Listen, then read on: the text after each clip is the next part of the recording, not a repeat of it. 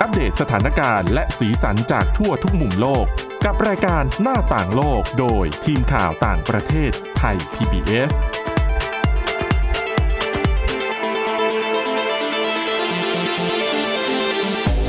สวัสดีค่ะ คุณผู้ฟังต้อนรับเข้าสู่รายการหน้าต่างโลกค่ะ เช่นเคยนะคะ วันนี้เรามีเรื่องราวที่น่าสนใจ แต่วันนี้เนี่ยอยากจะนำเรื่องราวเป็นความรู้ใหม่สำหรับตัวดิฉันเองด้วยนะคะ ซึ่งมันเป็นคำที่ปรากฏในการประชุมคอป26 บ่อยมาก ดิฉันก็เลยสงสัยว่าเอ๊ะไอ้คำคำนี้มันคืออะไร แล้วก็เพราะว่ามันเป็นประเด็นที่น่าสนใจมากนั่นคือคำว่า green watching นะคะสำหรับวันนี้นะคะ คนที่จะมาร่วมพูดคุยกับเราก็คือคุณทิพย์ตะวันธีรนัยพงษ์และดิฉันสวรักษ์จากวิวัฒนาคุณค่ะ สวัสดีค่ะ คุณทิพย์ตะวันเคยได้ยินไหมคำเนี้ย green wash ดิฉันอะเคยได้ยินแต่คำว่า white wash อ่า ก็คืออ่าในอดีตคุณอาจจะเป็นคนที่เคยทำผิดมา แต่ว่ามาทำความดีในภายหลังแบบชำระตัวฟอกขาวให้ตัวเองเป็นเป็นคนดีเป็นคนบริสุทธิ์ แต่พอมาเจอคำว่า green wash น่ะ ตอนแรกดิฉันแบบสงสัยอะไรอะฟอกให้เป็นสีเขียว อ่า ไม่รู้จริง คือมันเป็นเหมือน ๆ แต่คุณทิพย์ตะวันเคยได้ยินคำ คือ นี้แล้ว ดิฉัน ใช่ไหม ด้ได้ยิน เพราะว่าถือว่าเป็นอีกหนึ่งคำที่บรรดานักเคลื่อนไหวด้านสิ่งแวดล้อมเขามักจะหยิบยกขึ้นมา ค่ะ ใช้พูดเวลาประท้วงกันนะนะคะ ค่ะ แต่เอาเข้าจริงๆเนี่ยคำนี้เราถ้ารู้ก็อาจจะรู้แบบผิวเผินว่า อืม อ่ะเป็นการเคลื่อนไหวยังไง หรือว่า อืม เป็นการโจมตีบริษัท อ่ะ บริษัทเอ่อเอกชนยังไง แต่ว่าในรายละเอียดเนี่ย งั้นเดี๋ยวถาม รก็จะไ คุณทิตวันก่อน ด้วยความเข้าใจของแบบคนทั่ว ๆ ไปที่ไม่ได้แบบมาอ่านเรื่องนี้อย่างลึกซึ้งเนี่ย เข้าใจว่า green wash green washing เนี่ยมันหมายถึงอะไร ก็อาจจะทำเป็นนโยบายอะไรสักอย่างที่ ค่ะ ออกมาแล้ว แต่ทำให้มันดูเหมือนว่าเป็นนโยบายที่เป็นมิตรกับสิ่งแวดล้อม ดีกับสิ่งแวดล้อมแต่จริงๆแล้วเนี่ย มันจะดีจริงหรือเปล่า อ่าก็ใช่ถูกต้องนะคะ แต่ดิฉันก็เลยจะขยายความนิดนึง เพราะดิฉันน่ะมองว่ามันเป็นประเด็นใกล้ตัวเรามาก มันอยู่ในชีวิตประจำวันของเราที่เราเรายังต้องแบบจับจ่ายใช้สอยไปใช้บริการของบริษัทนู้นบริษัทนี้นะคะ ก็เลยอยากเอามาเล่าให้คุณผู้ฟังได้ฟังกัน เพราะว่าเราจะต้องไม่ตกเป็นเหยื่อของการฟอกเขียวหรือว่า ค่ะ green watching อ่ะอธิบายก่อนอันดับแรก green washing คืออะไรนะคะ อย่างที่คุณทิตวันอธิบายอ่ะถูกต้องนะคะ แต่ดิฉันจะขยายเพิ่มก็คือว่า มันคือความพยายามของบริษัททั้งหลาย ผู้ประกอบการทั้งหลาย รายเล็กรายใหญ่เหมือนกันนะ ไม่ใช่แค่จำกัดว่าต้องเป็น ใช่ บริษัทใหญ่ข้าม ไม่ต้อง ชาติไม่ต้อง ใช่ นะคะ ขอให้เป็นคนผู้ประกอบการแล้วกัน คุณอาจจะขายสินค้า คุณอาจจะ อ่า ให้บริการอะไรบางอย่าง ผู้ประกอบการที่พยายามใช้เรื่องสิ่งแวดล้อมเป็นข้ออ้าง อืม หนึ่งเพื่อสร้างภาพลักษณ์ให้กับบริษัทหรือสินค้าของตัวเองว่าบริษัทฉันเนี่ย เป็นมิตรกับสิ่ง เป็นมิตรต่อสิ่งแวดล้อมสองเป็นการเพิ่มยอดขายให้กับตัวเอง อืมเพราะว่าไอเดียเรื่องของ ค่ะ สิ่งแวดล้อมเนี่ยเขามาแรงนะ ใช่ บางทีเวลาดิฉันจะซื้อของ ค่ะ ดิฉันก็ต้องนึกก่อนว่า จะซื้ออะไรที่ที่ไม่ทำร้ายโลกจนเกินไป ถูกต้อง ย่านี้ใช่ไหม มีคนจำนวนไม่น้อยนะ ที่มี อ่าก ำลังซื้อมากพอ แล้วก็รู้สึกว่าเอออยากจะทำอะไรเพื่อโลกใบนี้ ดิฉันน่ะเคยมีเพื่อนสมัยเรียนมหาวิทยาลัยเขาเป็นอย่างนี้จริงๆนะเวลาเขาจะซื้อ ค่ะ ยาสีฟันหลอดหนึ่งอ่ะเขาก็ต้องไปนั่งศึกษาว่า ยี่ห้อไหนที่ตัวยาเนี่ยไม่ทำลายสิ่งแวดล้อม รวมถึงบรรจุภัณฑ์ โอ้จริงจังมาก ต้องซื้อ นะ แบบหลอดแข็งหรือหลอดนิ่มที่เป็นพลาสติกถึงจะเขาคิดถึงขั้นนั้นเลย คนแบบนี้ มี มีอยู่จริง แล้วมีไม่น้อยนะ ๆ และนี่คือกลุ่มลูกค้า อืม ที่บริษัทหรือผู้ประกอบการเหล่านี้เนี่ยแหละค่ะ ตั้งใจจะค เป็นก ล้าย ลุ่มเป้าหมาย ๆหลอกแต่ดิฉัน อาจ ก็ จะ ไม่ ไม่ได้หลอกก็ได้ก็อาจจะทำจริงหรือเปล่า หรือว่าคือถ้าเข้ากรีนวอชปั๊บเนี่ยทำไม่จริง ใช่ แต่ว่าคำว่า green wash เนี่ยมันมีรายละเอียดลึกลงไปหลายอย่าง มันอาจจะมีทั้งคนที่ไม่ได้ตั้งใจแล้วก็ตั้งใจนะคะ เดี๋ยวจะมาอธิบายให้ฟังนะคะ แต่รายละเอียดบอกเลยว่าน่าสนใจมากๆนะคะอ่ะทีนี้ก็ไปดูก่อน แล้วหลักการของการฟอกเขียวเนี่ยมีอะไรบ้าง หลักๆ เนี่ยเหมือนกัน มันมีอยู่ไม่กี่อย่าง ค่ะ อันหนึ่งคือ โฆษณาเกินความจริงนะคะ เช่นอาจจะบอกว่า เนี่ยเราจะเปลี่ยนแล้วนะ เราไม่ใช้หลอดพลาสติก แต่เราอ่ะจะใช้หลอดกระดาษทั้งหมด ค่ะ แต่หลอดกระดาษที่คุณใช้มันไม่สามารถย่อยสลายได้ อันนี้เป็นเคสที่เกิดขึ้นจริง เพราะว่าคุณทิพย์ตะวันหลอดเนี่ย ถ้ามันเป็นกระดาษเพียวๆเนี่ย มันจะอยู่ไม่ทน อาทู ถูกไหมพอแช่ไว้แป๊บเดียวก็จะเปื่อยยุ่ย ดังนั้นเนี่ยเขาก็ต้องใส่สารอะไรบางอย่างเพื่อให้หลอดกระดาษเนี่ยมันคงรูปอยู่ได้ ค่ะ ซึ่งไอสารที่เขาใส่เพิ่มเข้าไปเนี่ยนะคะ มันเป็นสารที่ไม่สามารถย่อยสลายได้ แต่มันไม่ใช่หลอดกระดาษทุกหลอดใช่ไหมคะ ที่จะมีสารตัวนี้ ก็แล้วแต่ว่า บริษัทนั้นจะเลื จะ อก เลือก ใช้ ซื้อแบบไหน สาร ใช่ ทีนี้มันเป็นการโฆษณาเกินจริงไงว่าเนี่ยเราใช้หลอดกระดาษ แต่คุณไม่ได้บอกรายละเอียดว่า ก็ใช้หลอดกระดาษจริง ๆ ไง แต่มันเป็น แต่ไม่ได้บอกว่าหลอดกระดาษน่ะสลายไม่ได้ อันเนี้ยเข้าข่ายฟอกเขียว ค่ะ สองให้ข้อมูลเป็นเท็จเลย พูดมาลอยๆเลยอย่างเช่น สินค้าของเราผ่านการรับรองจากมาตรฐานออยแล้วก็มาตรฐานจากสหภาพยุโรปบาบาบาว่าไป แต่ถามว่าขอดูหลักฐาน ไม่มี เอ้ยอันนี้ก็เกินชัดเจนเกินไปหรือเปล่า ใช่ อันนี้แหละคือ Green Wash นะคะ ต่อมาค่ะ บิดเบือนข้อมูลในรายงานด้านสิ่งแวดล้อม ค่ะ เช่นอะคือเดี๋ยวนี้มันก็จะมีองค์กรพัฒนาเอกชนทั้งหลายใช่ไหมคะทำงานด้านสิ่งแวดล้อม เขาก็อาจจะลงไปสำรวจสินค้า อืม หรือว่าวัตถุดิบอะไรต่างในตลาดน่ะแล้วก็มาเป็นรายงานที่เผยแพร่สู่สาธารณะ หรือบางที รายงานพวกเนี้ยต้องยอมรับ ถ้าเป็นวิชาการเยอะๆคนก็ไม่อ่านหรอก ค่ะ แต่บริษัทเหล่านี้เนี่ยอาจจะไปดูรายงาน แล้วหยิบข้อมูลบางส่วน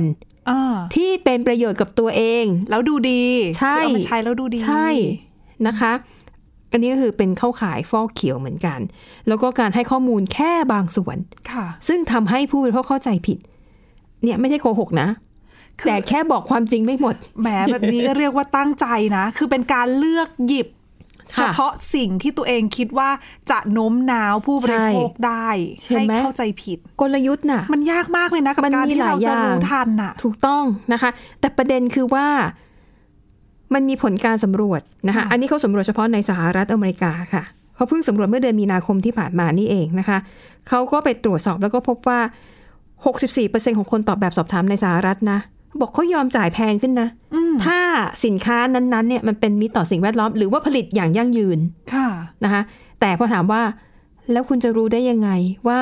สิ่งที่เขาโฆษณา มันเป็นความจริง เช่น อ่าถูก เสื้อตัวนี้ผลิตจากฝ้ายออร์แกนิกที่ไม่ใช้สารเคมีเลย แหม คุณจะคุณจะ การ รู้ได้ยังไง โฆษณาแบบเนี้ยดิฉันได้ยินบ่อยมากเลยนะ นี่ เดี๋ยว ไง นี้ผลิตภัณฑ์หลาย เอออ อย่างที่เป็นแบบเสื้อ ค่ะ ผ้าเนี่ยโฆษณาแบบนี้เยอะนะคะ ใช่ เขาก็เลยบอกแบบสอบถามเนี่ย อ้อ ก็แล้วคุณจะรู้ได้ยังไงว่าสิ่งที่เขาโฆษณาเป็นความจริง ดูสถานที่ผลิตอะไรอย่างนี้ได้ไหมคะ แล้ว มันก็ สืบ ยังไม่ ย้อน พอ ไป ผู้ตอบแบบสอบถาม 74%เยอะนะ บอกว่าก็ไม่รู้เหมือนกัน ก็เชื่อตามที่เขาบอก ใช่นะคะ นี่แหละ คือดิฉันว่ามันไม่ใช่เรื่องสิ่งแวดล้อม แต่มันคือเรื่องการเอาเปรียบผู้บริโภคการหลอกลวงผู้บริโภค ถูก ถูก ค่ะ ไหม แล้วนี่คือเอาเปรียบ ค่ะ โลกด้วยนะคะ อืม เพราะชูประเด็นเรื่องของความเป็นมิตรกับสิ่งแวดล้อ ใช่ มดีต่อโลกแล้วแบบมาใช้ โดยเฉพาะ บิดบือน พว แบ ก บนี้ ประเด็นอาหารออร์แกนิกเนี่ย อืม มันเป็นอะไรที่เซนซิทีฟมาก เพราะบางคนมีกำลังซื้อได้ แล้วก็ต้องการจะดูแลสุขภาพของตัวเอง แล้วก็จะทานแต่อาหารออร์แกนิก หรืออะไร ค่ะ อย่างเงี้ยเขาก็จะเลือกซื้ออาหารที่มันอยู่ตรงตามเชลฟ์แล้วขึ้นมาออร์แกนิก นั่นแหละ มันคือการที่คุณต้องจ่ายแพงกว่าเดิมออร์แกนิกนี่แพงมากนะคะ อืม คุณจ่ายเงินแพงกว่าเดิม แต่คุณจะมั่นใจได้ยังไงว่ามาตรฐานสินค้าความปลอดภัยเนี่ย มันคุ้มกับเงินที่คุณจ่ายไป อืม ถูกไหมดังนั้นค่ะวันนี้คุณผู้ฟัง มีเขาเรียกว่ามีกรณีคลาสสิกคือถ้าพูดถึงฟอกเขียวเมื่อไหร่เนี่ยจะต้องหยิบยกเคสเหล่านี้ขึ้นมาพูดกัน ถือว่าเป็นความอับประยศของแบรนด์นั้นๆ ก็ว่าได้นะคะ อันแรกไม่พูดถึงไม่ได้ก็คือ กรณีของรถ Volkswagen ค่ะ ไม่แน่ใจว่าคุณทิพย์ตะวันจะเคยได้ยินข่าวนี้ไหมเพราะช่วงที่ฉันเป็นนักข่าวแปลใหม่ๆเนี่ย อ่า เกิดเหตุการณ์นี้พอดี ค่ะ แล้วคือมันดังมาก เรื่ ดิฉั อน งอะไรคะ ก็คือว่าในยุโรปเนี่ยนะคะ มาตรฐานรถยนต์ของเขาเนี่ยจะค่อน ค่ะ ข้างเข้มงวดโดยเฉพาะเรื่องของสิ่งแวดล้อมเราเคยได้ยินมาตรฐานยูโรไหมรถเมย์บ้านเราก็มีนะ มาตรฐานยูโร อ๋อใช่ ที่เมื่อก่อนนี่ดิฉันขึ้นร ค่ะ ถเมล์แล้วเขาจะบอกว่ารถยูโรรถยูโรดิฉันก็รถยูโรหมายความว่าอะไรอ๋อมาจากมาตรฐาน ใช่ ยูโรรถสีส้มมานะคะเดี๋ยวนี้ไม่ได้วิ่งละมั้ง ก็น่าจะมีแบบมาตรฐานยูโรแหละแต่คงไม่ได้หยิบขึ้นมาโฆษณาแล้วอะนะคะ คือในยุคยุคก่อนคือยูโรเนี่ยยุโรปเนี่ยเขาให้ความสำคัญกับเรื่องสิ่งแวดล้อมมานานแล้ว โดยเฉพาะยิ่งเรื่องรถ ดังนั้นถ้ารถแบบรุ่นไหนยี่ห้อไหนจะเข้าไปขายเนี่ย หรือแม้แต่ในอเมริกา เขาก็จะต้องแบบคุณจะต้องทดสอบค่าของการปล่อยมลพิษ ค่ะ ถ้าคือถ้าค่ามันสูงไปคุณจะไม่สามารถเข้าไปขายในบางรัฐในบางอะไรได้นะคะ ดังนั้นเนี่ยมันก็เลยกลายเป็นที่มาของการโกงครั้งโมโหลานเรียกว่าเป็นความอัปยศของค่ายโฟลกสวาเกนแล้วโฟลกสวาเกนเนี่ยเยอรมนี ค่ะ คือมันเสียไปถึงภาพลักษณ์ของประเทศ อ๋อ นะคะก็คือว่าเวลาที่เขาจะเอารถเข้าไปขายเนี่ยนะคะมันจะต้องตรวจสอบมาตรฐานการปล่อยไนโตรเจนออกไซด์นะคะในเครื่องดีเซล ปรากฏว่าโฟลกเนี่ยก็เอารถไปทำการทดสอบ แต่ปรากฏว่า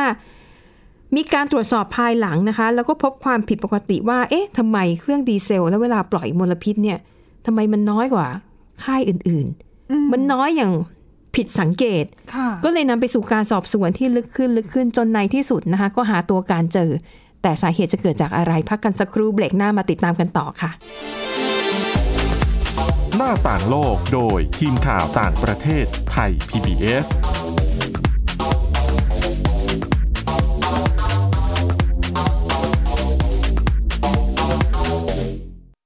แค่ฟังความคิดก็ดังขึ้น เต็มอิ่งทั้งความรู้และความสนุกกับไทย PBS Podcast อาหารเนี่ยมันจะมีสัญญะทางการเมืองเนี่ยซ่อนอยู่ มีเจ้าหญิงแสนสวยพระองค์หนึ่งถูกสาปให้เป็นโรคซึมเศร้า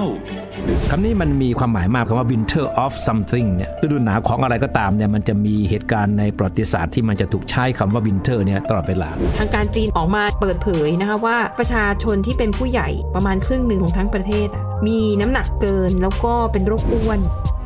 ตอบโจทย์ทุกไลฟ์สไตล์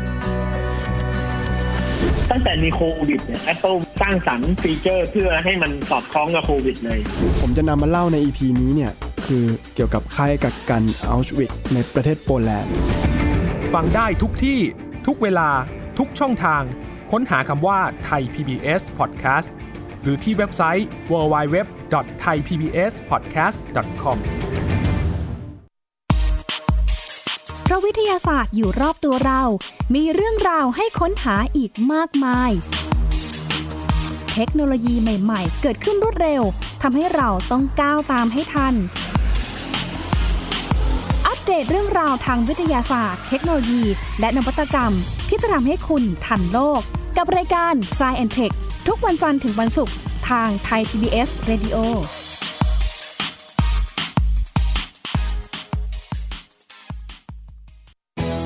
ไทย PBS Digital Radio Infotainment for All สถานีวิทยุดิจิทัล จากไทย PBS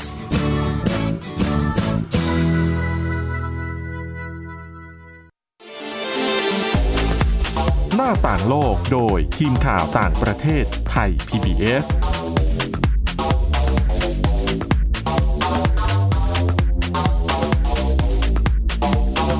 กลับมาติดตามกันต่อในช่วงที่ 2 นะคะ เราว่าด้วยเรื่องของการโกงนะคะการปล่อยค่าการวัดค่าปล่อยมลพิษของรถยนต์จากค่าย Volkswagen นะคะ ซึ่งคือพอเขาตรวจสอบเนี่ยเขาพบว่ามีการแอบติดตั้งซอฟต์แวร์ไว้ในรถยนต์ เครื่องยนต์ดีเซลของโฟลกเนี่ย 11 ล้านคันทั่วโลก แล้วก็ส่งไปขายทั่วโลกด้วยนะ แอบติดซอฟต์ ใช่ ใช่ ไอซอฟต์แวร์ตัวเนี้ยค่ะ มันจะทำหน้าที่กดค่าการปล่อยมลพิษให้ต่ำกว่าความเป็นจริง อ๋อ คือจริง ๆ ปล่อยสูงแต่ว่าเหมือนติด แล้ว ตั้งให้มันโชว์ตัวเลข ในคต่ำวามเป็นจริงอะปล่อยสูงกว่ามาตรฐานที่อเมริกากำหนด 40 เท่า อืม แต่เพราะมีไอซอฟต์แวร์ตัวเนี้ย ก็เลย มัไป รอด กดค่าให้ต่ำกว่าความเป็นจริงหลายเท่านะคะ ก็เลยเอาชนะรถยนต์คู่แข่งทุกค่ายทุกยี่ห้อ ค่ะ เพราะว่าใช้วิธีโกงแบบนี้นะคะ นี่ถือเป็นข่าวใหญ่มาก เพราะหนึ่ง Volkswagen ไม่ใช่บริษัทเล็กๆ มาจากเยอรมันซึ่งชื่อเสียงภาพลักษณ์ดีมาก ทุกคนก็ต้องเชื่อมั่น ใช่ แหละ คือพอเป็น ค่ะ พอเป็นชื่อแบรนด์ที่ใหญ่ อืม ๆปั๊บอะพอเราได้ยิน ค่ะ เราก็เชื่อไปซะก่อนแล้วไงคะ ซึ่งมันก็เลยทำให้คนสงสัยว่า ต้นทุนคุณสูงมากอ่ะ คุณไม่ควรจะมาโกงด้วยวิธีแบบนี้อะนะคะ ซึ่งสุดท้ายแล้วผลไม่คุ้มเลย อืม เพราะว่าทางเอ่อบริษัท Volkswagen เนี่ยสุดท้ายก็ต้องจ่ายเงินค่าเสียหายให้กับคนที่ซื้อรถทั้ง 11 ล้านคัน มีทั้งจ่ายเงินชดใช้ หรือรับซื้อรถยนต์คืน อืมแล้วโดนฟ้องอีกนะ โดน คื ฟ้องอีก ไม่ใช่ เสีย แค่ ชื่อ จ่าย อีก คือ ใช่นะคะ แล้วก็อันเนี้ยแหละค่ะคือจะบอกว่ามันเป็นกรณีตัวอย่างของการฟอกเขียวหรือว่า green watching ที่โด่งดังที่สุดในโลกนะคะ แล้วตอนนั้นเนี่ยยังโฆษณาตัวเองด้วยนะ เป็นดีเซลสะอาดนะ ดีเซลสะอาด จ้ะดีเซล ไม่ สะอาดจ้ะ ดีเซลสะอาดไม่มีสิ คะ ไม่ ดิฉันว่าคำเหล่านี้นี่แหละ ค่ะ ที่บรรดานักเคลื่อนไหวบอกว่าคือกรีนวอช ใช่ คือช่างสรรหาคำนะว่าแบบ ค่ะ สะอาด นู่นสะ อ้าว อา อ ด ย่างนี้ต้อง นี่สะอาด โทษบริษัทโฆษณาสิเพราะโฆษณาบริษัทโฆษณาต้องเป็นคนคิดคำเหล่านี้ถูกไหมเออ แหมแต่ว่าตัวบริษัทที่เป็นเจ้าของผลิตภัณฑ์เจ้าของแบรนด์เนี่ยเขาก็เห็นด้วยกับการ ใช่ โฆษณาในลักษณะนั้นก็ถือว่าสมประโยชน์ไง นะคะ อ่ะ เคสต่อไป นะคะ อันนี้เป็นเคสของบริษัทเฟอร์นิบริษัทผลิตเฟอร์นิเจอร์ชื่อดังจากประเทศสวีเดน พูดแค่นี้รู้แล้วแหละยี่ห้ออะไรนะคะ แต่บริษัทนี้เนี่ยโดนคดีเกี่ยวกับการฟอกเขียวเนี่ยเยอะมาก อาจจะเพราะว่าตัวบริษัทเนี่ยเขาพยายามสร้างภาพลักษณ์ให้กับตัวเองทั้งในเรื่องของการรักษาสิ่งแวดล้อม เรื่องของการผลิตเฟอร์นิเจอร์ที่มันใช้งานได้นานๆ คุ้มค่า อย่างโต๊ะหรือเตียงเนี่ยเขาก็จะออกแบบให้มันสามารถขยายได้ เพื่อให้เหมาะสมกับสรีระของเด็ก เหมือนกับถ้าตอนเป็นเด็กอะคุณซื้อให้ลูกอะคุณก็ใช้ได้ยาวๆเลยนะ พอลูกโตคุณก็ไปขยายตู้ หรือขยายโต๊ะขยายเตียงไม่ต้องซื้อใหม่ เออะอรแบบ ไม่ต้อง เนี้ย ทิ้งให้เสียเปล่าไป ใช่ อ๋อ หรือบางทีก็มีการแบบอ่ะเอาเฟอร์นิเจอร์เก่าที่คุณซื้อจากเรา แล้วคุณคิดว่าเออไม่ใช่แล้ว เอามาขายคืนให้เรา แล้วก็เอาเครดิตที่ได้ไปซื้อของใหม่อะไรแบบเนี้ย ซึ่งภาพลักษณ์ดีมากเลยนะ ซึ่ง คือ พอภาพลักษณ์ดีเนี่ย กิจกรรมส่งเสริม ใช่ การขายแบบเนี้ยดิฉันว่าชูได้ ใช่ เลยละเรื่องของการ ค่ะ เป็นมิตรกับสิ่งแวดล้อม แต่นี่ก็คือราคาที่คุณต้องจ่ายเนี่ยเมื่อคุณต้องสร้างภาพลักษณ์รักสิ่งแวดล้อมคุณก็ต้องทำให้ได้จริง แต่ปรากฏว่ามีหลายคดีมากที่เฟอร์นิเจอร์ยี่ห้อนี้โดนดิฉันหยิบมาแค่ประเด็นเดียวแล้วกันนะคะ มันเป็นประเด็นที่ว่าเขาไปเขาก็มีซัพพลายเออร์แหละนะคะก็ไปสั่งซื้อไม้จากประเทศยูเครน เพื่อเอามาต่อเป็นเฟอร์นิเจอร์นะคะเป็นไม้บีช แล้วพบว่าบริษัทซัพพลายเออร์ที่ส่งไม้ให้เขาเนี่ย ไปตัดไม้แบบผิดกฎหมายในป่า ซึ่งเป็นถิ่นที่อยู่ของสัตว์ที่จะใกล้จะสูญพันธุ์หลายชนิดพูดง่ายๆ ไม้ที่ใช้ผลิตเฟอร์นิเจอร์เป็นไม้ผิดกฎหมาย แม้บริษัทอาจจะไม่รู้ ค่ะ เพราะว่าอ้าวก็ไปจ้างซัพพลายเออร์ซื้อซัพพลายเออร์ทำแต่ว่าคุณก็ไม่สามารถปัดความรับผิดชอบในส่วนนี้ได้ อืมเพราะถือว่าเป็นผลิตภัณฑ์ของคุณก็ก็ต้องมาดูว่าแบบตอนติดต่อ ตรวจสอบ ทำสัญญากับ อืม ซัพพลายเออร์นี่ ค่ะ ดูกันดีแค่ไหนอะไรอย่างเงี้ยนะคะ นะคะอ่าอันนี้ก็เป็นประเด็นดังนั้นเนี่ยดิฉันจะหลอกเลยว่าคุณผู้ฟังทั้งหมดเนี้มันใกล้ตัวเรา ทุกวันเนี้ยเราแค่ดูโฆษณาตามสื่อต่างๆ หรือว่าไปเดินตามซูเปอร์มาร์เก็ตห้างสรรพสินค้า เราจะเห็นในโฆษณาอะไรทำนองเนี้ยเยอะมาก แล้วต้องถามตัวเองว่าจริงหรือเปล่าคืออย่าเพิ่งไปเชื่ออเพราะหลายอย่างที่ราคาสินค้าจะแพงกว่าปกติ เพราะด้วยเหตุผลด้านสิ่งแวดล้อมเนี่ยแหละ คือถ้ามัน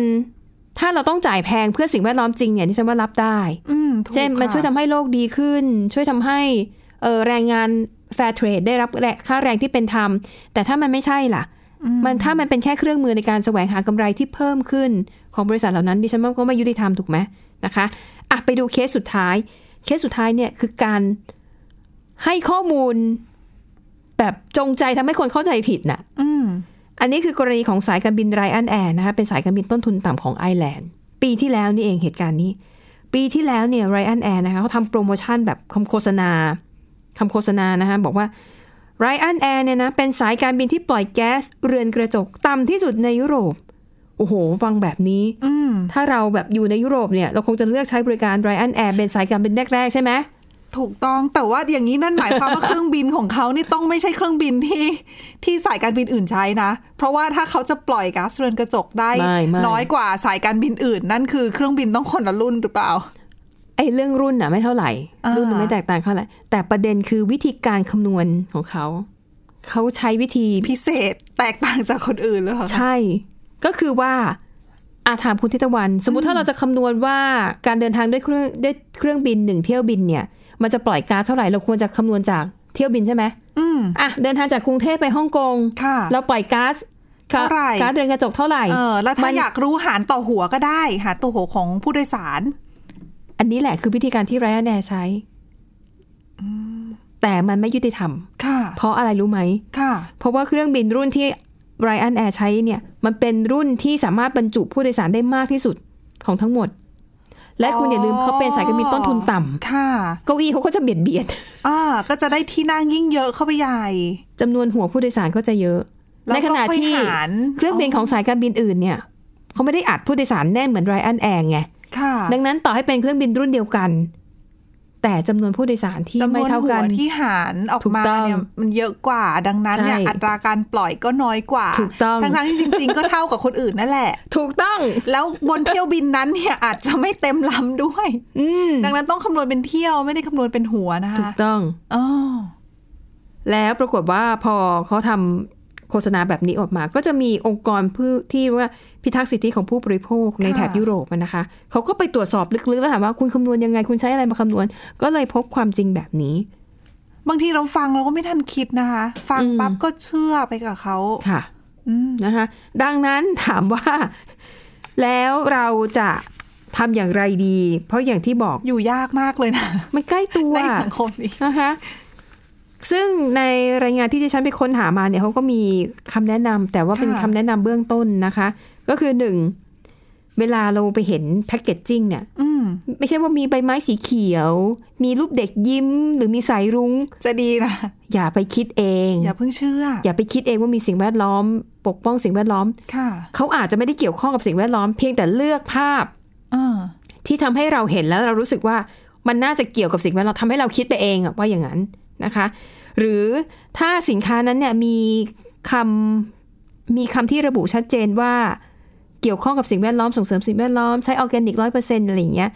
เราจะต้องไปค้นหาเพิ่มเติมหรืออาจฉฉลากให้มันละเอียด อืม เหมือนอย่างบางทีน้ำผลไม้อะค่ะ ค่ะ บางยี่ห้อมันไม่ใช่น้ำผลไม้ ต้องอ่านฉลากดีๆ เป็นน้ำเปล่าผสมกับน้ำแต่งสีและกลิ่น อืม อันเนี้ยง่ายๆเลยคุณผู้ฟังเนี่ยสามารถนำไปใช้กับการเลือกซื้อสินค้าได้ทุกอย่าง เพราะว่าฉลากเนี่ยมันโกหกไม่ได้อยู่แล้วเพราะมีกฎหมายบังคับนะคะ อันนี้ก็เช่นเดียวกันนะคะ หรือสองถ้าหากเขาอ้างว่าเขาเป็นสินค้าที่ผลิตโดยใช้วิธีการที่มันยั่งยืนเนี่ยนะคะ ลองมองหาสัญลักษณ์ขององค์กรด้านสิ่งแวดล้อม ซึ่งต้องเป็นองค์กรระดับโลกด้วยไหมคะ ก็จริงๆ องค์กรระหว่างประระดับประเทศก็ได้นะคะ อย่างของไทยออยออยนี่ก็เชื่อถือได้ เพราะว่าเข้มมากนะคะ คือสัญลักษณ์ขององค์กรถ้าเขาไม่ปลอมนะ ถ้าเขาไม่ปลอ อั ม นนี้ ก คือต้องกลับย้อนมาดูด้วยว่าเราซื้อ ค่ะ จากแหล่งที่เชื่อถือได้หรือเปล่า เออนะคะ อืม คือไอสัญลักษณ์ขององค์กรด้านสิ่งแวดล้อมหรือว่าสำนักงานที่ควบคุมคุณภาพสินค้าและอาหารเนี่ยเขาช่วยกรองให้เราได้ระดับหนึ่ง อืม อย่างน้อยอย่างที่บอกไงซื้อองหงอาหารน่ะดูหน่อยมีออยไหมมีอมีมอกไหมนะคะ อันเนี้ยคือเบื้องต้น แต่ดิฉันก็เข้าใจแหละว่าด้วยถ้าเราเป็นคนธรรมดา อืม เราจะไปถามเขาได้ยังไงว่าคุณ อันนี้เอามาจากไหน ใช่ อันี้ ออร์แกนิก ทำยั จริง ง หรือ ไง เปล่า ชาวบ้านที่นั่นได้รับค่าจ้างอย่างเป็นธรรมไหม คนขายก็จะมองหน้านะ เพราะ ใช่ คนขายก็จะไม่รู้ด้วยเหมือนกัน เพราะบางทีเนี่ยอ่ะเกิดไปจ้างผลิตที่กัวเตมาลา ไม่รู้แล้ว ใช่ สื ไหม บไม่ได้ นะคะ อันนี้แหละคือประเด็นที่เขาบอกว่าจากเนี้ยมันจะหนักขึ้น เพราะโลกเนี่ยตั้งเป้าที่จะต้องแบบควบคุมการเปลี่ยนแปลงสภาพอากาศโลกให้ได้ใช่ไหม แล้วเขาก็รณรงค์ว่าภาคเอกชนก็สำคัญต้องเข้ามาช่วยโหดังนั้นจากเนี้ยคุณเอ้ย เราจะได้เห็นอะไรแบบเนี้ยอีกเยอะเลย อืมแล้วก็เยอะขึ้นเรื่อย ๆนะคะ เพราะยิ่งเรื่องของเอ่อการอนุรักษ์สิ่งแวดล้อมเนี่ยกลายมาเป็นประเด็นระดับโลก ถูกต้อง คนทั่วโลกคนรุ่นใหม่ ค่ะ ไม่ว่ารุ่นใหม่รุ่นเก่านั่นแหละ อืม หันมาให้ความสำคัญตรงนี้ ค่ะ ดังนั้นนั่นหมายความว่าภาคธุรกิจก็ต้องปรับตัว แต่จะปรับตัวยังไง ใช่นะคะอ่ะดังนั้นเวลาซื้อของเห็นเขาโฆษณาอย่าเพึ่ง อย่าเพิ่งเชื่อ อย่าเพิ่งควักเงิน ตรวจสอบ คิดก่ ก่อ อนน อ่านให้ละเอียดก่อน คือถ้ามันแพงแบบเวอร์วังอลังการมากเราคิดก่อน มันคุ้มกับเงินที่เราเสียไปไหมนะคะ อันนี้ก็เป็นข้อมูลเบื้องต้นนะคะซึ่งดิฉันเออมันมันใกล้ตัวจริงๆอะนะคุณทิพวรรณวันนี้ไปซูเปอร์มาร์เก็ตอย่าลืมนะ พลิกดูก่อน ค่ะ อ่านฉลากก่อนคือยืนอ่านคือเวลาซื้อของเนี่ยแป๊บเดียวนะคะ แต่ว่า ค่ะ ยืนอ่านฉลากของสินค้าแต่ละตัวเนี่ยประมาณค เพราะ รึ่ง อะไร ชั่วโมง เพราะมองไม่เห็นมันตัวเล็ก เป็นไปได้ นะคะอ่ะแล้วค่ะ และทั้งหมดนี้นะคะก็คือเรื่องราวนะคะที่เกี่ยวข้องกับสินค้า การอ้างเรื่องสิ่งแวดล้อมมาอัพราคาให้กับตัวเองอย่างเงี้ยแล้วก็เรื่องความละเอียดถี่ถ้วนของพวกเราด้วยนะคะ ในการจะควักเงินซื้อของแต่ละอย่างนะคะอ่ะสำหรับวันนี้หมดเวลาแล้วขอบคุณคุณผู้ฟังสำหรับการติดตามเราสองคนและทีมงานลาไปก่อนพบกันใหม่ตอนหน้า สวัสดีค่ะ สวัสดีค่ะ Thai PBS podcast. View the world via the voice.